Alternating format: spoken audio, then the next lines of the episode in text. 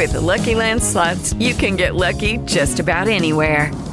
This is your captain speaking. Uh, we've got clear runway and the weather's fine, but we're just going to circle up here a while and uh, get lucky. No, no, nothing like that. It's just these cash prizes add up quick. So I suggest you sit back, keep your tray table upright, and start getting lucky. Play for free at LuckyLandSlots.com. Are you feeling lucky? No purchase necessary. Void where prohibited by law. 18 plus terms and conditions apply. See website for details. Welcome to the Nerd Party. Hi, this is Henry Gilroy, co executive producer of Star Wars Rebels. You're listening to Aggressive Negotiations.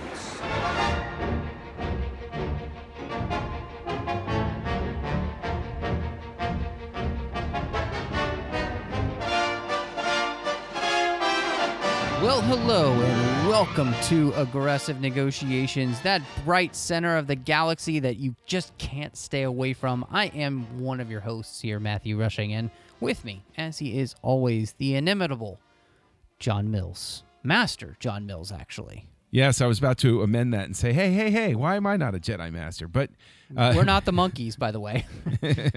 yes, right. Yeah. Uh, but but I missed my opportunity, I guess, uh, to protest not being elevated to the rank of master yet sitting on the council. It's an outrage. Take a seat, young Mills. Can you imagine? I, I always kind of think of um, if uh, Fishburne had been Mace Windu. That would have been very interesting. At the end of the day, I'm really glad it was Sam Jackson because I I really dig what he did with that role. But Fishburne would have been. You dig those styles he wears?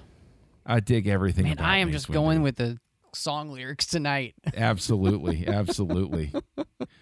But uh, hey, yeah, welcome everybody to Aggressive Negotiations. As you can tell, John and I are in a lively fashion tonight. It, it's actually been um, such a busy year, and we're so excited to be here. Thank you so much for listening. We really just want to say, as we're kind of approaching the end of the year, uh, I want to take a moment and just say thank you to everybody listens to Aggressive Negotiations. Uh, you know, we said that in our Thanksgiving episode, but honestly, it can't be said enough. You guys are great listeners. We love interacting with you all over the place. Uh, of course, Twitter is a great place to do that. You can follow us. We'd love it if you would. At the Jedi Masters is a great place to talk to both John and I there on Twitter for the show account. And then the whole network is at Join Nerd Party. Uh, you can find us wherever you get your podcasts. I mean, we are everywhere these days. You can find us on iTunes, Spotify, iHeartRadio, Spreaker. I mean, just wherever you get your podcast. But we'd like to ask you, wherever you're listening, wherever that is, just uh, subscribe to us um, because that way, the moment we drop an episode, you'll get it. And then if you happen to be on Apple Podcasts or iTunes, give us a star rating and review. It really does help the show grow. There are a lot of Star Wars podcasts out there, so show your support for Aggressive Negotiations by doing that for us and help more people find the show. Uh, and heck, you can do that all over the place too by just sharing us on social media and all those kind of things as well. And again, just uh, come talk to us. Uh, hashtag aggressive negotiations. Uh, you can also find us on Facebook at facebook.com slash the nerd party. We're on the web at the thenerdparty.com. And then maybe, just maybe, uh, you would really like to, to talk to John and, me, and I in maybe more private way. Uh, and the best way to do that is to send us an email. Go to, to the thenerdparty.com slash contact, choose a show, choose aggressive negotiations and then that email comes to john and i will be able to talk to you. So uh, john with uh, all that out of the way you know we've been slowly making our way through the soundtracks of star wars and we are going to wrap up uh, the uh, the george lucas era with um, the return of the jedi soundtrack which i know return of the jedi is one of your all-time favorite star wars films uh, and Yes. so uh, going into this, I was kind of wondering how you felt uh, about the score. I mean, we waxed eloquent about all uh, of the things that Williams was able to do in The Empire Strikes Back. But how do you feel about Return of the Jedi? And is there anything when you think of the soundtrack for Return of the Jedi that does set it apart from, of course, what we now have as those six Lucasian films? You're right to point out Return of the Jedi is uh, pretty much a comfortable second in my uh, my overall esteem for Star Wars movies. Uh, the score, I have a very, very emotional, long history with, and it's impossible to discuss it without talking about that. The Return of the Jedi soundtrack, I still have my original. Well, I still have my original LPs of all of the uh, original soundtracks. The Return of the Jedi soundtrack, though, was one that always resonated with me. I always came back to it, even though it was uh, the first one to be struck low by the single LP release, uh, thereby limiting the amount of music that we got. I've always, always enjoyed it. I've always loved it. I've always, I remember sitting with my my old the old headphones on our old stereo set that was in the uh, the the main family room and I would just sit there in the chair mm-hmm. with the headphones on, listening to it, just nonstop listening to it. Uh, memorized it backward and forward. And as a matter of fact, when I bought a new record player, the first thing I did was I listened to the Return of the Jedi soundtrack again because I adore it. I truly adore it. But I think that it suffers a great deal from a single LP release. Just as I think that Return of the Jedi uh, visually suffered the most of the original three by from pan and scan, which was the only way we could watch it at home for a very mm-hmm. long time till the 90s. Letterboxing widescreen made me realize the beauty of Return of the Jedi visually for the first time. Oh yeah. Uh, and then when they released the expanded set, that four disc set that included the music from when Luke and Vader are having their confrontation and Luke flips out on him and it has the uh, the actual film version of certain cues and stuff like that. I suddenly appreciated the Return of the Jedi soundtrack even more. And then when they had the another go with the expanded versions when the special editions came out, I think that this is the masterwork uh, of the original trilogy. This is, I think, in in an oral sense, everything that was beautiful and great about Return of the Jedi is expressed in its music. And if if I have a default, this is the one I go to when I'm listening to soundtracks. As I was listening to it this week, really, you know, and and anytime we're gonna do one of the soundtracks, I legitimately pretty much listen to this th- that soundtrack and that alone uh, for days, just letting it be on repeat, just you know, kind of soaking, marinating in it. And one of the things that really struck me was how this, uh, I, I feel like it's this very cohesive whole of a work, and it feels much, it feels as Wagnerian as possible. Uh, it feels so operatic. Um, you even have certain movements in this the soundtrack. I mean, I think you at the beginning of it is um, kind of dark and very moody. Um, you get a few light moments with like when the droids are captured and those kind of things. Yeah, but um, and then it breaks out. You know, of course, when you get to an assail battle assault, which just livens everything up, and then it kind of goes back to being moody again. And and the whole soundtrack has these different waves, and then course, you get to Endor with the Ewoks, and everything takes a very kind of whimsical nature to it. And then the battle starts to happen, and you even have movements there because you have Battle of Endor 1, 2, and 3, and they have each have their own feel, but they also feel cohesive with what came before. And then, of course, you end with the big victory celebration. And, it, and it's just, there's this whole sense of, of, of like, emotional movement throughout the entire film. And I just I love the way that it starts and the fact that it is very moody because as an audience you're kind of wondering where this movie is going to go. And this is your first time to see Luke. And you don't get that kind of return of the Jedi moment until he, you know, does the cool flip and the music blares. Yeah. Like that's the moment you know that Luke is actually the hero that you want him to be.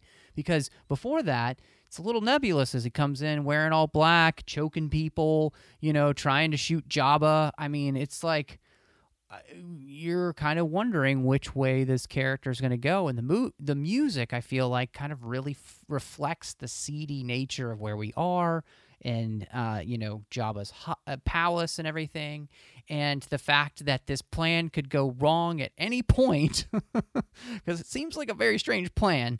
Um, Oh, okay. Uh, just as a timeout, I just want to say it's not a plan per se. It's crisis management. It's okay, that I, that makes sense. it's it's that Luke keeps throwing Jabba a bone. He's he keeps saying, "Okay, go on, let, us try it." And so Luke's plan is not like a solid plan the way that you and I would sit down and draw a plan for. Okay, we're going to come in through here. We're going to come through the trap door, and we're going to do this stuff. It's more that Luke sees the possible futures and so it's like, all right, I'm going to send Chewie and Lando. All right, they didn't come More back. More like guidelines, anyway. yeah, basically. exactly. Exactly. Sorry, I I I always grab on to that one because it's it's Luke Skywalker crisis manager, and that's the mm-hmm. most beautiful thing Yeah. about the beginning of the film. No, I, I agree with you. I, I but I, I like the way. Again, I was very struck by how this soundtrack starts off. Very foreboding. I mean, you know, of course, you got the Death Star approach, Vader coming on. Everything's very ominous and kind of creepy. And so you don't really get a moment that says, oh, our heroes are going to be okay until that sail barge assault, which is one of the best tracks of Star Wars ever because it's just so. And yes, I'm going to say it. It is joyful and triumphant. It is the return Amen. of the Jedi. It's everything you've ever want to see Luke do. Um, and that's kind of what you hoped the Jedi were like. And, and Luke really kind of finally become. And I think, you know, this is, I think, the thing that makes us all fall in love with Luke, honestly, is this scene probably. Because I know for me, there's something that captured my imagination about Luke in that scene where I was like, okay, this guy is a total BA. He is the coolest guy on the street. Uh, Han Solo, who?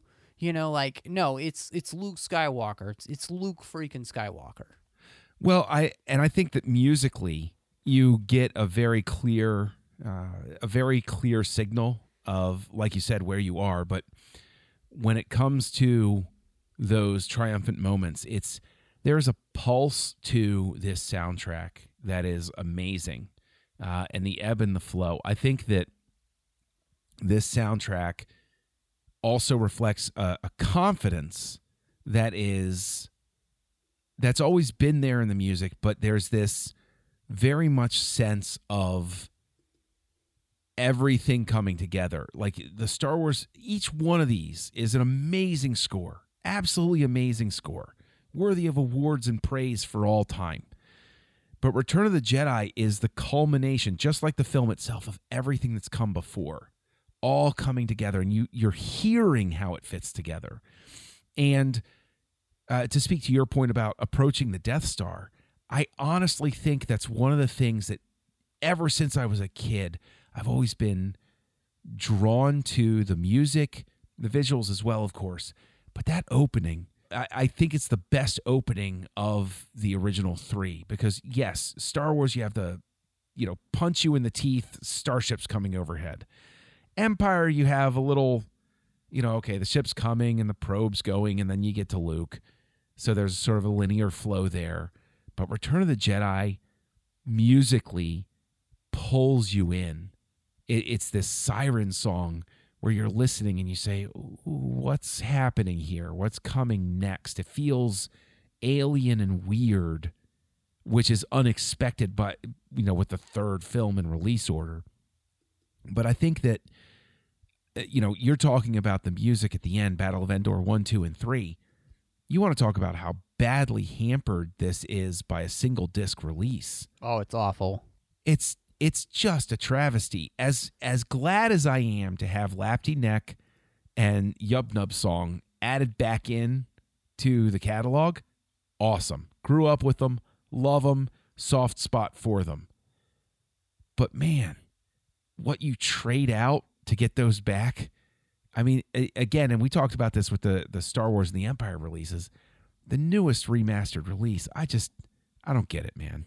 I don't get why you would go from such bountiful re-releases to purposely hamstringing yourself like that. Well, yeah. Why go backwards? Uh, it, Yeah. it just doesn't make any sense. Um, you know, I think it, there's a there's the other thing that they really add to is you know you don't think it could get much darker uh, than the Imperial March until the Emperor arrives, and you get that really deep choral feel for just who this guy is, and it you know it oozes Sithness, um, and it's it's really good work, and it really adds to the nature of the dark side through music to give you a sense of just how much danger Luke is really in because we're we, we're not just dealing we're we're not just dealing with Vader now. We're dealing with the top dog. We're dealing with the guy especially if you watch chronologically, you know that was able to get Anakin to turn.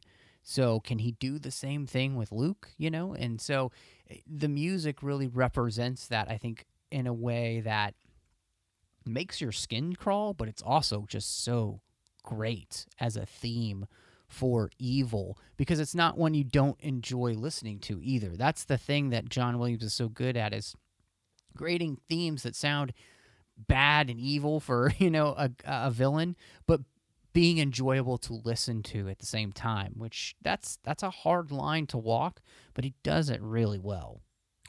And I think it also speaks to you, you know, you talked about how there's an operatic thing here.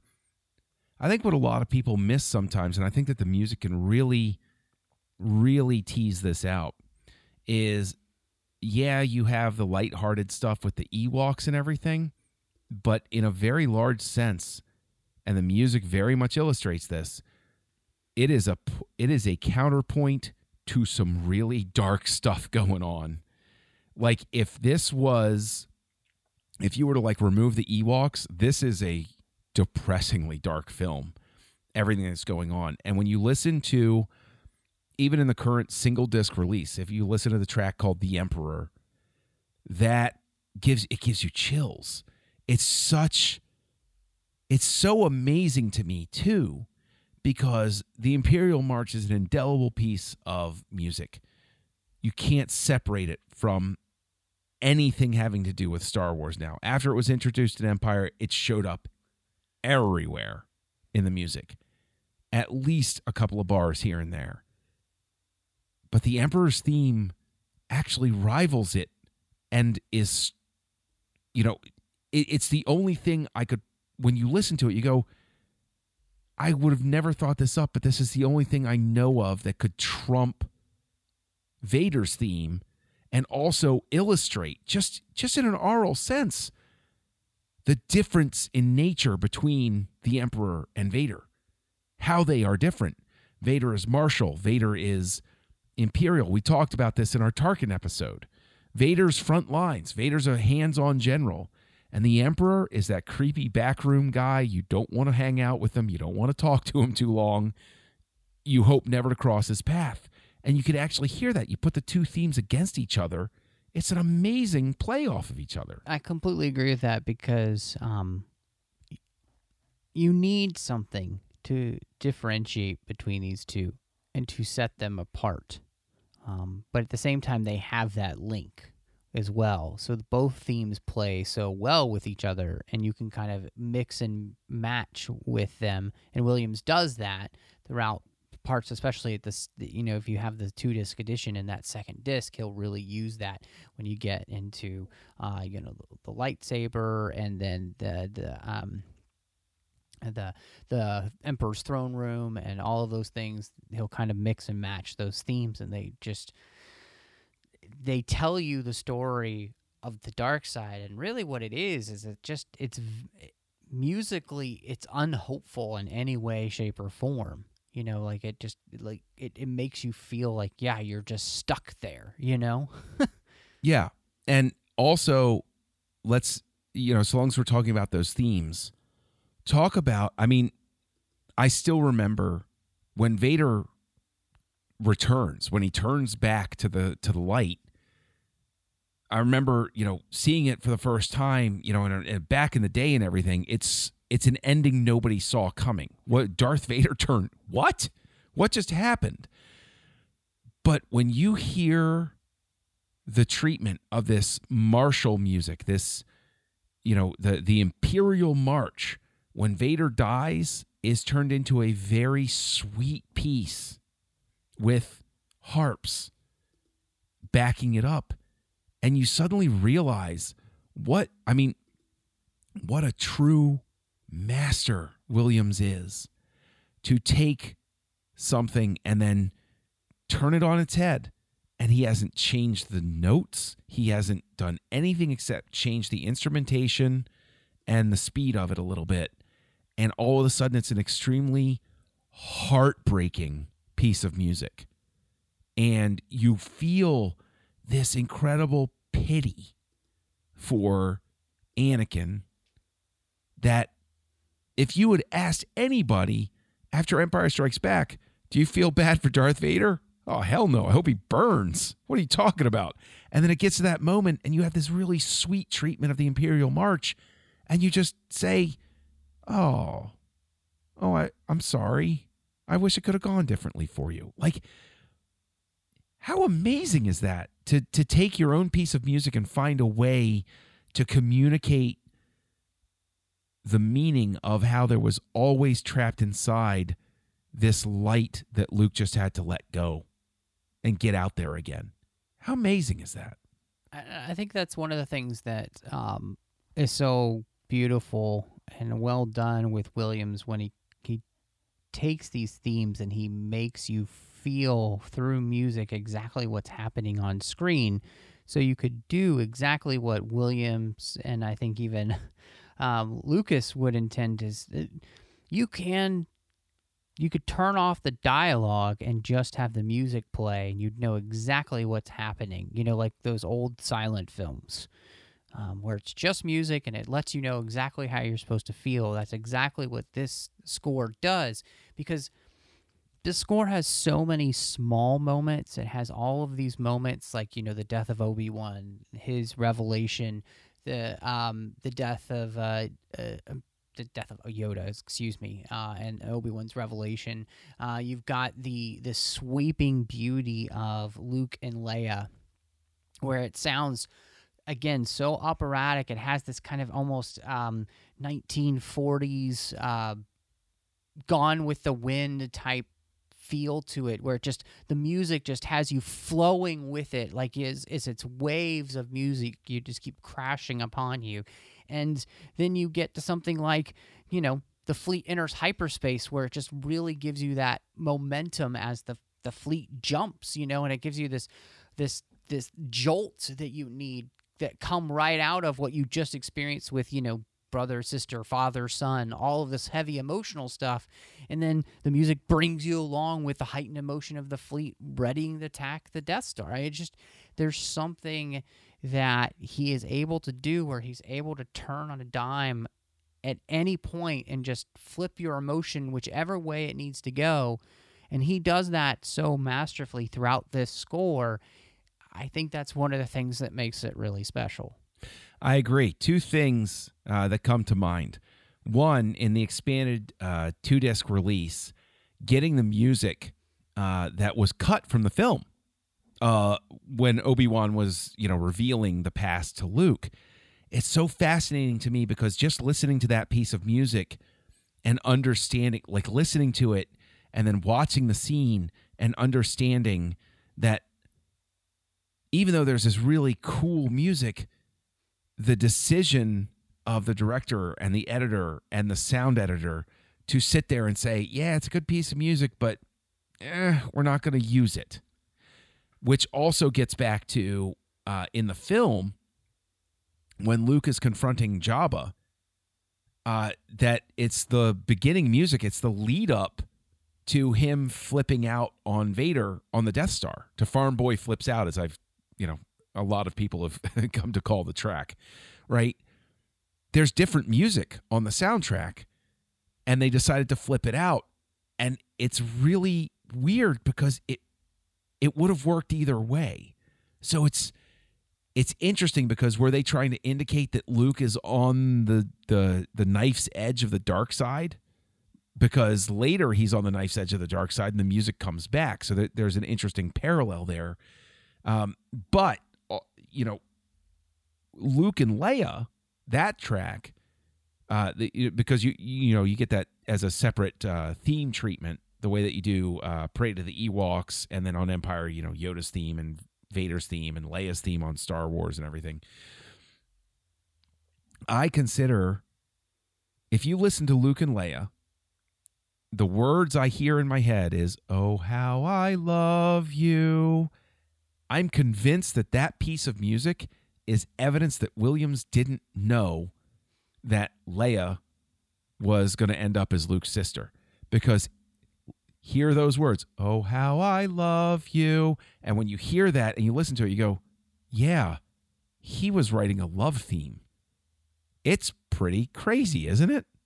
I I mean, total conjecture on my part. I have no inside inside knowledge. That's just how I interpret it in my brain.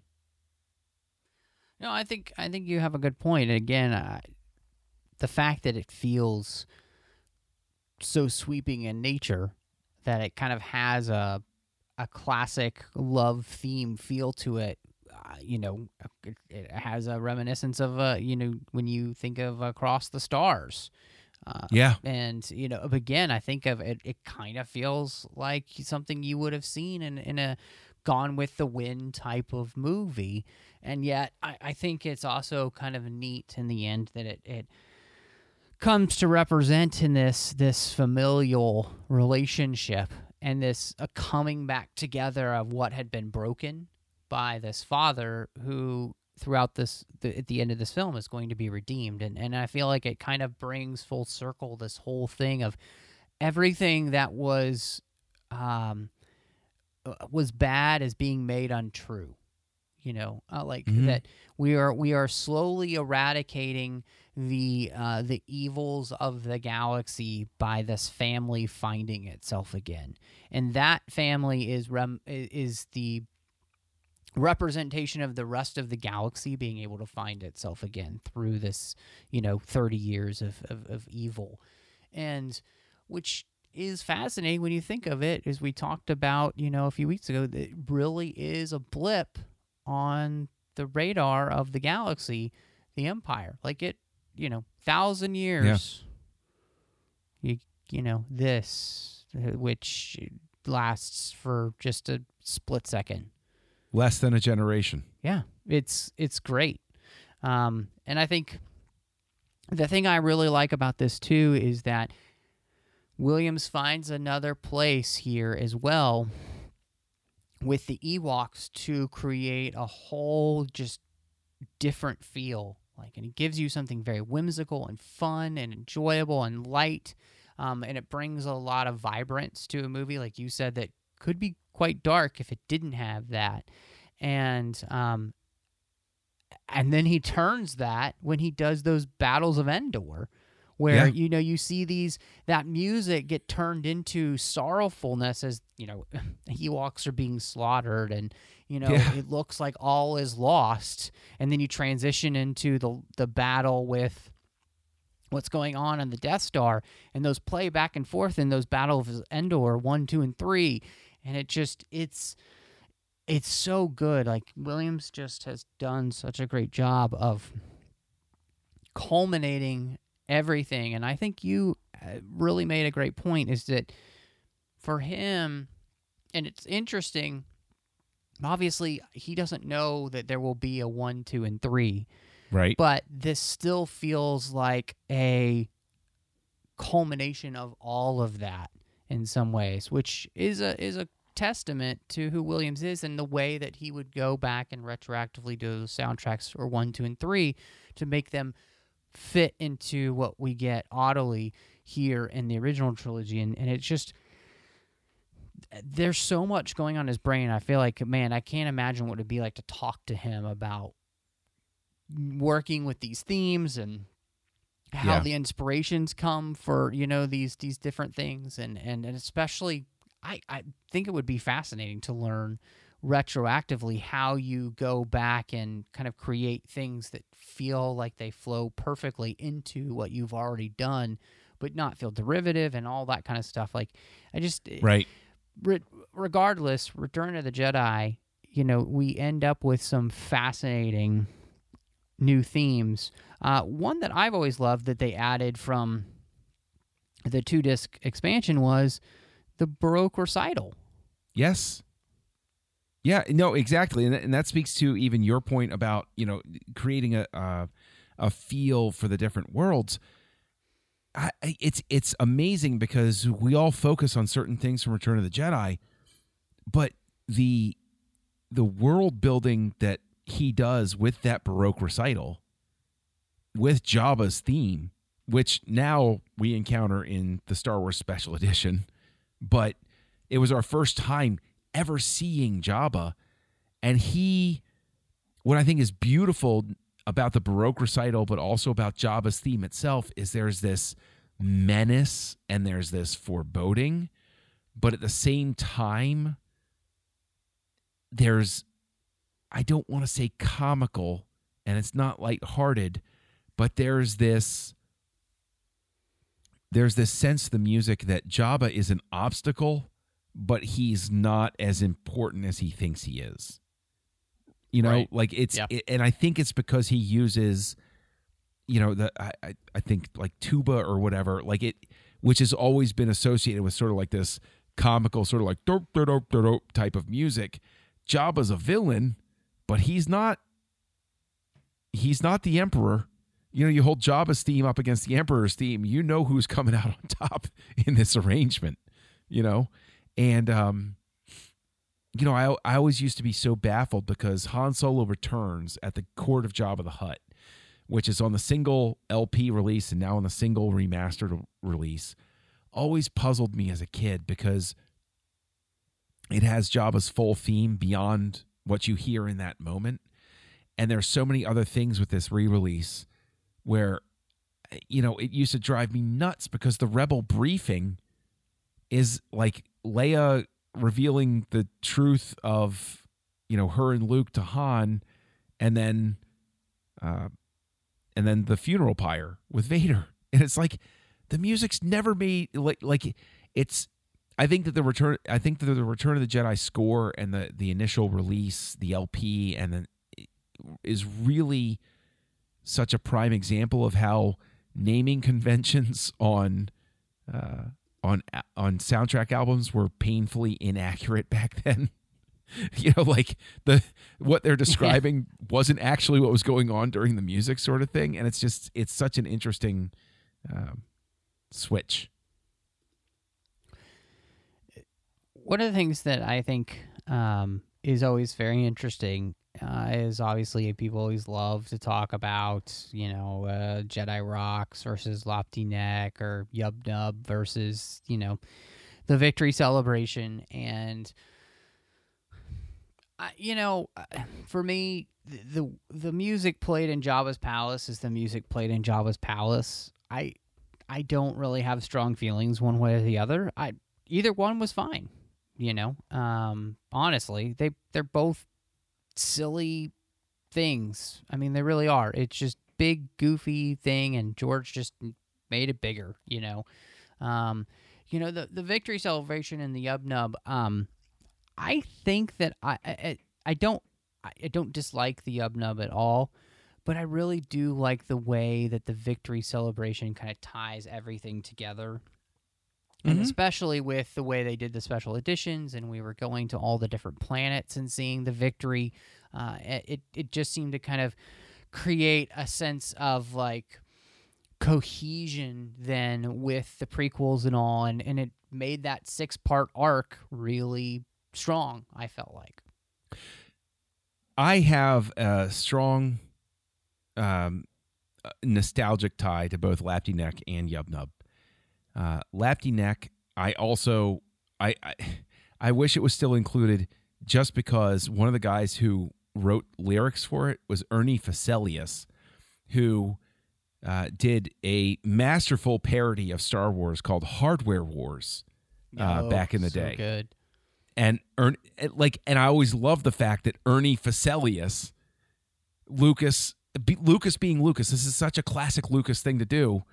Was like, you know, brought the kid on to to do something on Return of the Jedi.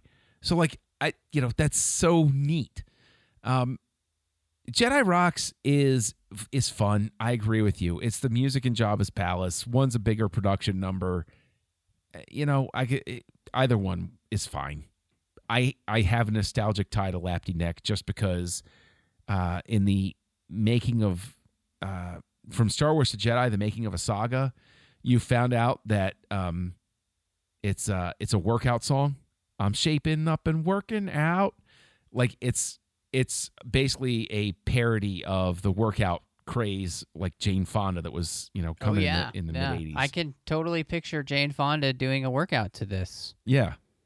so, but with the Yub Nub song, I agree with you. The recut ending of Jedi, Victory Celebration works a lot better. Both of them are great.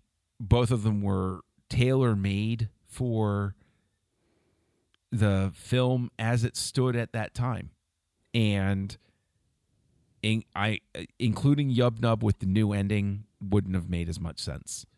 Mm-hmm. And I think Yeah. Victory Celebration is a beautiful piece of music. And if anything, a very subtle uh, evolutionary twist on the Emperor's theme. The Emperor's Mm-hmm. theme, of course, is turned into a child's chorus at the end of The Phantom Menace in, you know, a little audio Easter egg. And this is not that, but it shows that movement back toward the more innocent, hopeful, happy sort of music. It, it, it takes that movement that's there in the emperor and then it says, okay, the world is reborn. Everything's better now. So I, I like I like victory celebration a lot. I always think it's interesting listening to uh, because they do alternative tracks on you know uh, especially uh, we we get that on the Star Wars re-release for the special editions. The you get like 20 minutes of Jor- John Williams doing the theme over and over and over again, playing that intro until you get to where you're going to be with the opening. Right. Um, you also do that with uh, the Binary Sunset. Um, and then here you get the Sail Barge Assault and an alternative bonus track. And I think it's always interesting to see where John Williams ends up finally getting to with what you actually get. And he always has made the right choice. Um, and I Yeah. think, you know, what you got with what's in the film and, of course, what's on the soundtrack for the Sail Barge is so much better than the alternative track because there's so much more joy to what he ended up doing then the there was still a bit of reticence to I think the the bonus track where it wasn't quite as joyful and triumphant as it needed to be.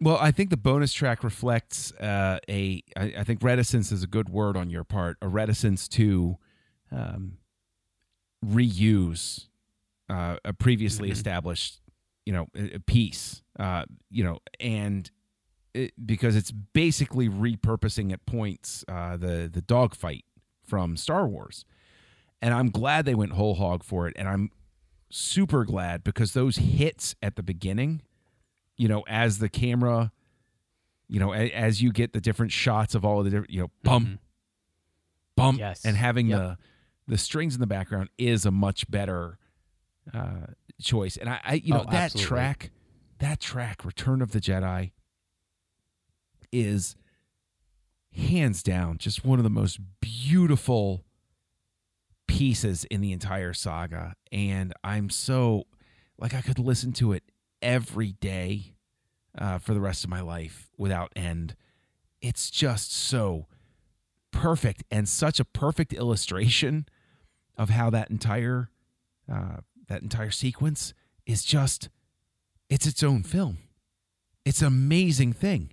It's its own movie. Just the sail barge attack works as a short film. It's a, it's stunning. And uh, the music just undergirds that and uh, and and shows it off. It's it's beautiful I love, you know, the the fact that we've been kind of just going through these soundtracks and getting to focus on the music of of John Williams and of Star Wars because, you know, I think that there is something that is so special about what he does for movies. And and when John Williams is 100% on his game, he is creating an audio universe which is inseparable then from the visuals um, and it is inseparable from the creation of that universe. So that whenever you see something from star wars you know i've got star wars things all over my room here you know the music inevitably comes into your brain as you look at you know a statue of obi-wan or you know you see leia on your wall or you know uh, count dooku or you know just anybody that you see um, has a reflection from John Williams and the indelible mark that he left on the franchise and has left on the franchise and continues to leave on the franchise is phenomenal. Um, and I think that's the thing that I love so much about the work that he's done. And and and honestly, you know, he did this for so many franchises. You know, Mm-hmm. Harry Potter, Superman, Jaws, Indiana Jones. I mean, the list is endless of the franchises to which his music is synonymous with the sounds of that universe. And I, I think that that is something that's really special. And, and uh, that's why, for me, he is the ultimate in, you know, film composition because he has been able to do that continuously over and over and over again for so many years and uh, it's going to be, I think, a m- very interesting thing to dive into uh, the the sequel trilogy now and see where John Williams takes us next. I agree. Uh, but I, I can definitely say for now that uh, you declared Empire your favorite soundtrack uh, last time, and I take nothing away from it. I absolutely love that score. But for me, all day, every day, I could listen to Return of the Jedi. This is, of the original trilogy, this is the masterwork. This is the one that I will go to without fail every time. And I just think it's an absolutely brilliant piece that, to speak to your point from earlier, uh, works as its own opera. Yeah. And it, in, even independent of the film, it's just magnificent, top to bottom. I, I mean, I I couldn't agree with you more, man. Uh, and I I got I'm really you know excited to to dive into the rest of the scores and and you know I mean what's fascinating and always fun is to to look forward to the fact that there is a brand new John Williams score coming in 2019 with Yeah. Star Wars Episode 9 as we most likely will wrap up the you know the saga films. So fascinating to see what he'll do as he uh, again tries to bring the story all to a close. So Yeah, one last time. one last time again. yeah, one last time for the third time. But um, you know, John, i- it's been so much fun talking about all this. But and then if anybody wants to catch up with you and talk about the you know their favorite tracks from Return of the Jedi, or uh, just talk about anything else that's going on, man, where can they find you? Oh, just look for Kessel Junkie, K E S S E L J U N K I E. Uh, You'll find me on Twitter. You'll find me on Goodreads. You'll find me on Letterboxd, uh, just talking about things. You can find me co-hosting uh, Words of Nerds with uh, with my pal Craig, and of course, you can find me in the new year, coming back from a very long hiatus. Uh, is going to be Great Shot Kid right here on the Nerd Party Network. Um, so, but I mean, I am I am but a, a uh, simple man making his way through the galaxy. Matt, where can people find you on the internet? Well, uh, you know, if you'd like to find me, you can find me uh, honestly all over the place under the moniker Matt Rushing Zero Two, uh, Instagram, Twitter. Uh, I'm even on uh, that Tumblr thing uh, and Letterboxd as well. So make sure you check out all those places. Just search for Matt Rushing Zero Two. Uh, you can find me here on the network talking about Harry Potter each and every week with Drea Kaufman. Uh, we were walking through Harry Potter series one chapter at a time. So I hope you'll join us. It's been a blast doing that show. We actually, it's crazy. We're about to hit 100 episodes on that One show. hundred. I know, which is actually the midpoint for the entire podcast. So, wow. um, yeah, it, it's it's really cool. So we're excited. Uh, you can also find me over on the Trek FM network. I'm doing two shows over there. I do the Orb with Chris Jones talking about Star Trek Deep Space Nine, And then I'm also doing the 602 Club, which is our general geek show, and we talk about all the franchises we love. And then last but not least, you can find me over on Cinema Stories with my good friend Courtney talking about films through the lens of faith. But, John, I think after all this, there's only one thing left to say. I think it's time to close negotiations. Young Master Rushing. Negotiations are closed.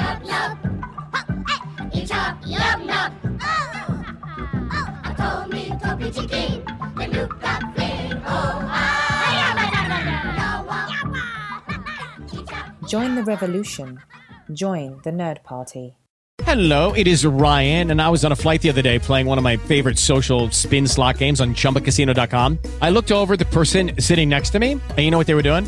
They were also playing Chumba Casino. Coincidence? I think not. Everybody's loving having fun with it. Chumba Casino is home to hundreds of casino style games that you can play for free anytime, anywhere, even at 30,000 feet. So sign up now at chumbacasino.com to claim your free welcome bonus. That's chumbacasino.com and live the Chumba life. No purchase necessary. VGW Group. Void were prohibited by law. See terms and conditions. 18 plus.